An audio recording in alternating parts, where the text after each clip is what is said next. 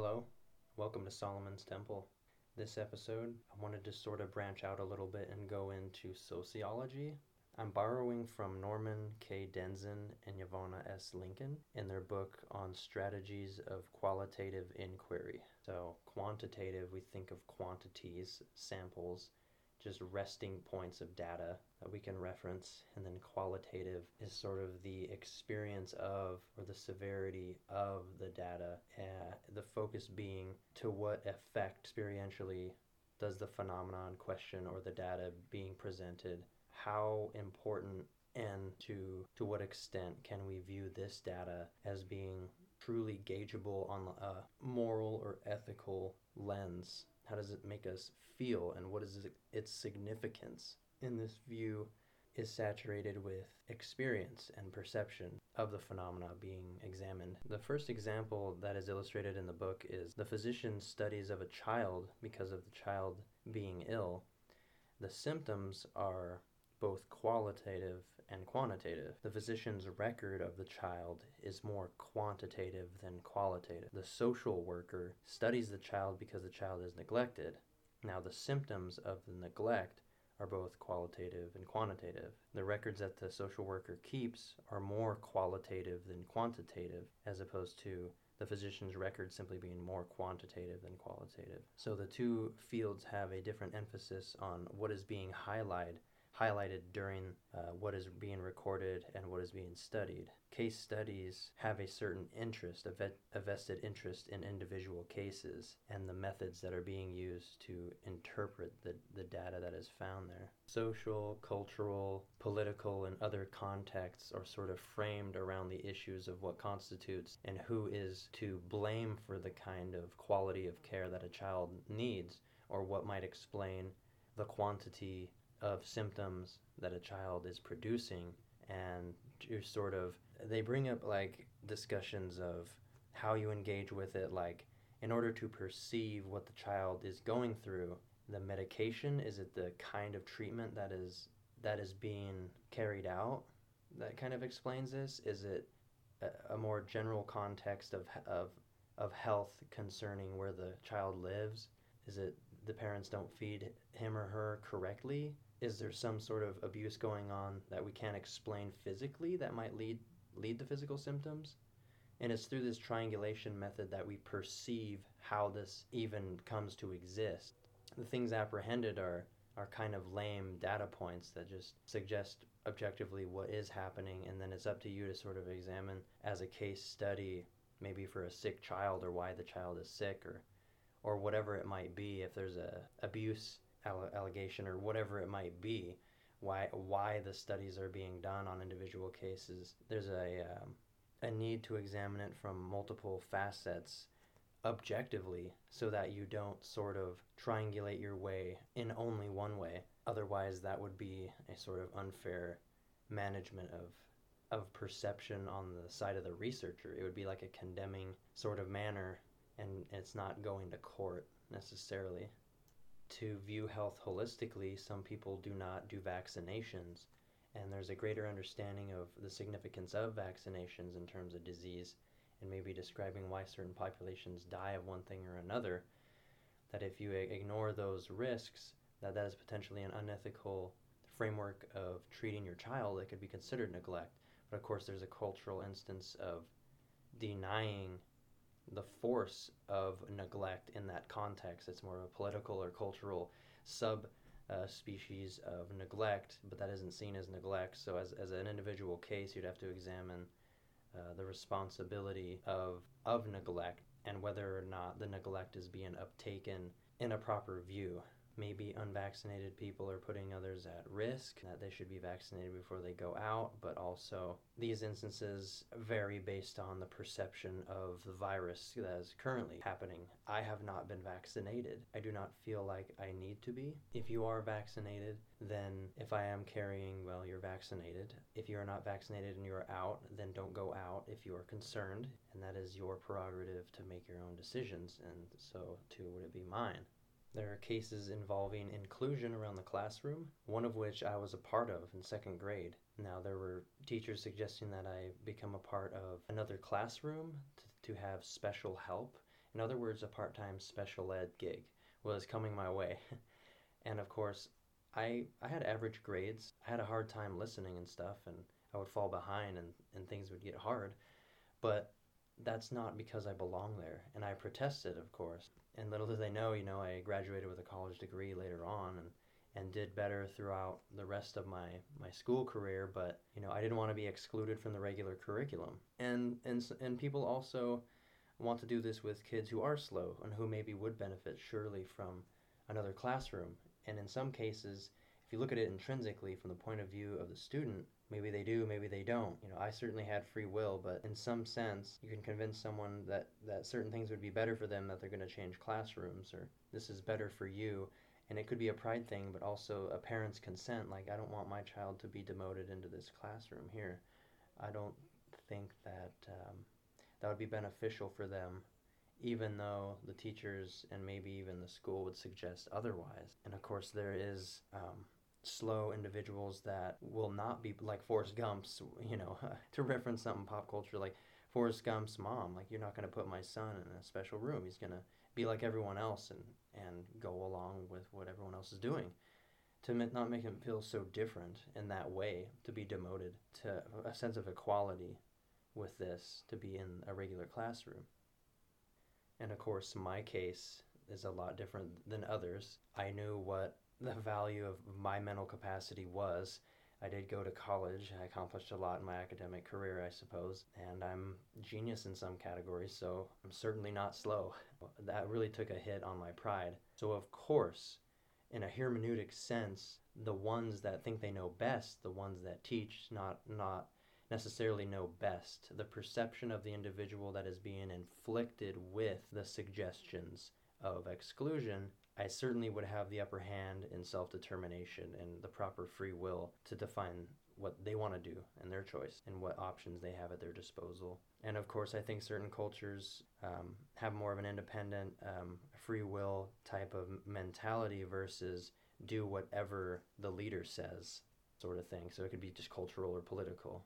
So, in this way, even the practice of law, in a sense, they say, could be called a case study or ethnographers, people that go to different cultures or groups and sit among them and gather their observations, critical theorists, institutional demographers, conceptual and stylistic patterns that are that amplify the taxonomy of the case research, the social sciences and social services. So many different kinds of professionals can collect data on a similar instance, but in order to categorize what is what is being emphasized is more for the method at arriving at what is being talked about and how it's being talked about. There are three different methods intrinsic, instrumental, and collective. Intrinsic cases are for those cases that want to be better understood. Instrumental case studies are more for a particular case being examined to provide more insight into the issue or redraw a sort of generalization or collect even more secondary information, secondary interest, and is it more of a supportive context to look deeper into the details and interests that have already been looked into. It's hard not to have leading questions when examining certain topics of inquiry, whether it's who initiated their advocacy of regional forest planning how was their hiring policy announced? In what ways did the changes in hiring policy require a change in performance standards? Or did the addiction therapy originally developed for male clients need a reconceptualization for women? You can abstract out all different kinds of relational elements to the same topic at hand if you just generate more questions what are the results of these changes? Do they lead to other issues? A lot of which are more hypothetical or as a possibility, but they are leading in form, and they sort of might be less purely observational and purely objective and just very graphically logical. It seems to be take a little more of a subjective route, having not answered or asked other questions. What underlying forces within the mind of the inquirer are they leading on? In what ways do does the mind inquiring lead on a certain kind of supposition that frames the whole intrinsic nature of the study to lead people to believe one things and omit others? And how would you triangulate all this data from multiple researchers onto themselves in a more collective and holistic vision of what the case is supposed to represent as a whole? And how can you transmit this information to everyone else and to be able to view phenomena socially in a more political way or, or a democratic way? Different contextual analysis can exist alongside each other, and any singular case can have different varying dimensions and domains based on what is sampled. What kinds of answers are brought on from questions would vary by the relationship that is made towards certain groups within the phenomena. There'd be an examination of complexities, and the qualitative research would be based on a view of social phenomena and dilemmas uh, that are situational and experiential and have many different kinds of uh, findings. It would be more of a reflective task and a critical engagement to try to decide what is going on in any case, for it would be empirically impossible to gather everything going on in a scenario just upon glancing glancing at it. The the quality of the data would change based on how much you end up gathering on an issue. The perspectives being interpreted would have to be stacked one against another. One issue of examination that I thought was rather interesting in casework was examining why hostages behave the way they do. We want to generalize about who hostages are and the hostage taking behavior, but in each case in each case there's a uh, stronger or weaker representation of a of a group of interest within a hostage like who is the hostage and why are they taking hostages there is an interest of a hostage to be free of the captor, but then the captor has their own dilemma going on and they do not want to become a captor or a captive as well. They don't want to be captured even though they're capturing somebody else. There's sort of a weird dilemma with that and then they have a reason for holding someone hostage to begin with and then there's a reason to capture the person capturing a hostage again. So there's also the perception of that. It says that the phenomena of hostage taking, if we want to improve our understanding of it, is to fit it into what we know about criminology, conflict resolutions, and human relations, and all the various abstract dimensions that go along with that. And then also there is an element of philosophy and politics and culture, subcultural phenomena that aren't as easily accessible case by case. It says in the book we want to generalize about hostage taking without special interests in any of those case studies that are available. So the representational grounds, the epistemological opportunity is small in order to to totally know how we know about these kinds of behaviors in order to explain them within their own right. Hostages are standby victims usually, and of course, hostages could also be just uh, the child of a father, done for similar reasons, yet are a totally different dynamic unto itself. There is, in qualitative researching, a strong expectation that a reality and a perception of the people inside and outside of the case will be social, cultural, situational, and contextual, and that they will interact and function within context. Gaining clarity on all these different perspectives is very hard when trying to decide on what is a good analysis of, of social phenomenon and behavioral phenomenon, political, economic, whatever it might be. That there might be an ill structured or socially constructed thing that isn't tolerated by research or the perception of people because it's ambiguous, multifaceted, and one way to get to one's own perception and validity about how these events and things are communicated in abstract in this abstract sense that the reader needs a sense of a situation of the observation and how this reporting is being uh, how it corresponds with their already preconceived realities. And that in order to confirm what is more accurate that you need to be able to go go and interpret multiple generalities and descriptions and interpretations and theories in order to evaluate and make a, a clear judgment. So, triangulation is considered a process of using multiple perceptions in order to clarify what something means or to, to verify something repeatedly in order to gain a demarcation criteria if you want to be like Pop, Karl Popper like falsification or something but but that's the best way in order to clarify and identify different ways of the case being seen so that the researcher has a diversity of perception, multiple realities in which people live, and it helps to just simply identify the realities so that one might structurally come to a better agreement in their own head and among their peers, and maybe limit arguments. And of course, just the conceptions that are encountered through life experience could be encountered vicariously, but we have enduring meanings. Um, things affect us experientially uh, with without the explanation of, of what the force really is, and no need to really modify it because it's just reinforced by the encounter itself.